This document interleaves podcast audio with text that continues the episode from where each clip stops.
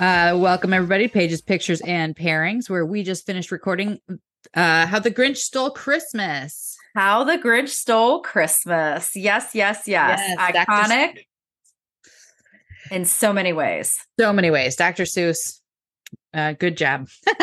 Yeah, good job. Good job, Dr. Seuss. What We- was not a great job was Rick's pairing with this. That's hilarious.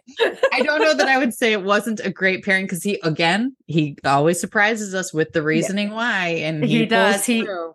Yep, he got us. We we had Yeah. very strong accusations of mailing it in, which we discussed widely in this podcast. But uh Maureen, let's talk about the wine that Rick paired with this uh with uh, How the Grinch Stole Christmas. Yes, everyone uh, can pick up their favorite red boxed wine at your local grocery store, liquor A- store, anywhere. anywhere, anywhere. They have Walk into the convenience store, they have it.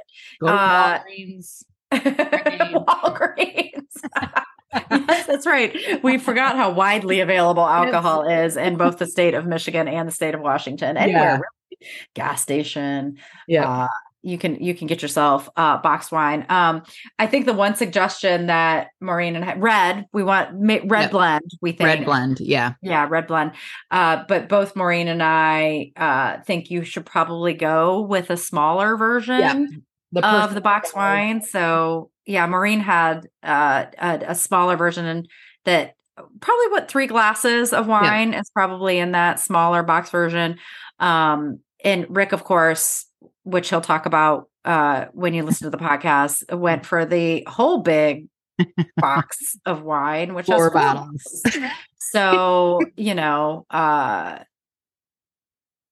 there's that. yeah yeah if you're if you're a fan of box wine this and and it's you know he goes into his his reasons for it and and why he choo- typically chooses not to buy box wine personally. And um there's you know absolutely nothing wrong with box wine. If you love it you love it. Um And, we celebrate that for you. If you love box wine, this is this is a good episode for you because Rick really does get into the differences between box wine and Yeah. the kinds of wines that we've picked before. So uh, while while we were strongly skeptical, I would say about the selection Mhm. for the boxed wine, mhm. uh, uh, we, we think he came out on top. Maureen, you think he came out on top of that? i do i do he again pulled through did. Yes, he hmm. did. i don't know why we keep doubting mr rick Donda, we but keep doubting him. We we've had doubts, and he keeps surprising us and impressing us. So hopefully, you all are feeling the same way about it. yeah i am glad we brought him back this week after our our week of hot chocolate he got a break but i'm glad we brought him back this week Same. always Same. fun with adding Rick in. Um, so please uh, listen. We're uh, to well right now on Apple Podcasts and soon wherever you are able to get podcasts and rate, review, subscribe. Uh, email us pages, pictures, and pairings. Follow us on Instagram, pages, pictures, and pairings. Oh, the email is pages, pictures, and pairing at gmail.com. Instagram, pages, pictures, and pairings. All right, y'all. Um, we hope you enjoy this episode of How the Grinch Stole Christmas. How the Grinch Stole Christmas. It's holiday season, everybody. Woo, woo. Yay, Christmas. Bye. Bye.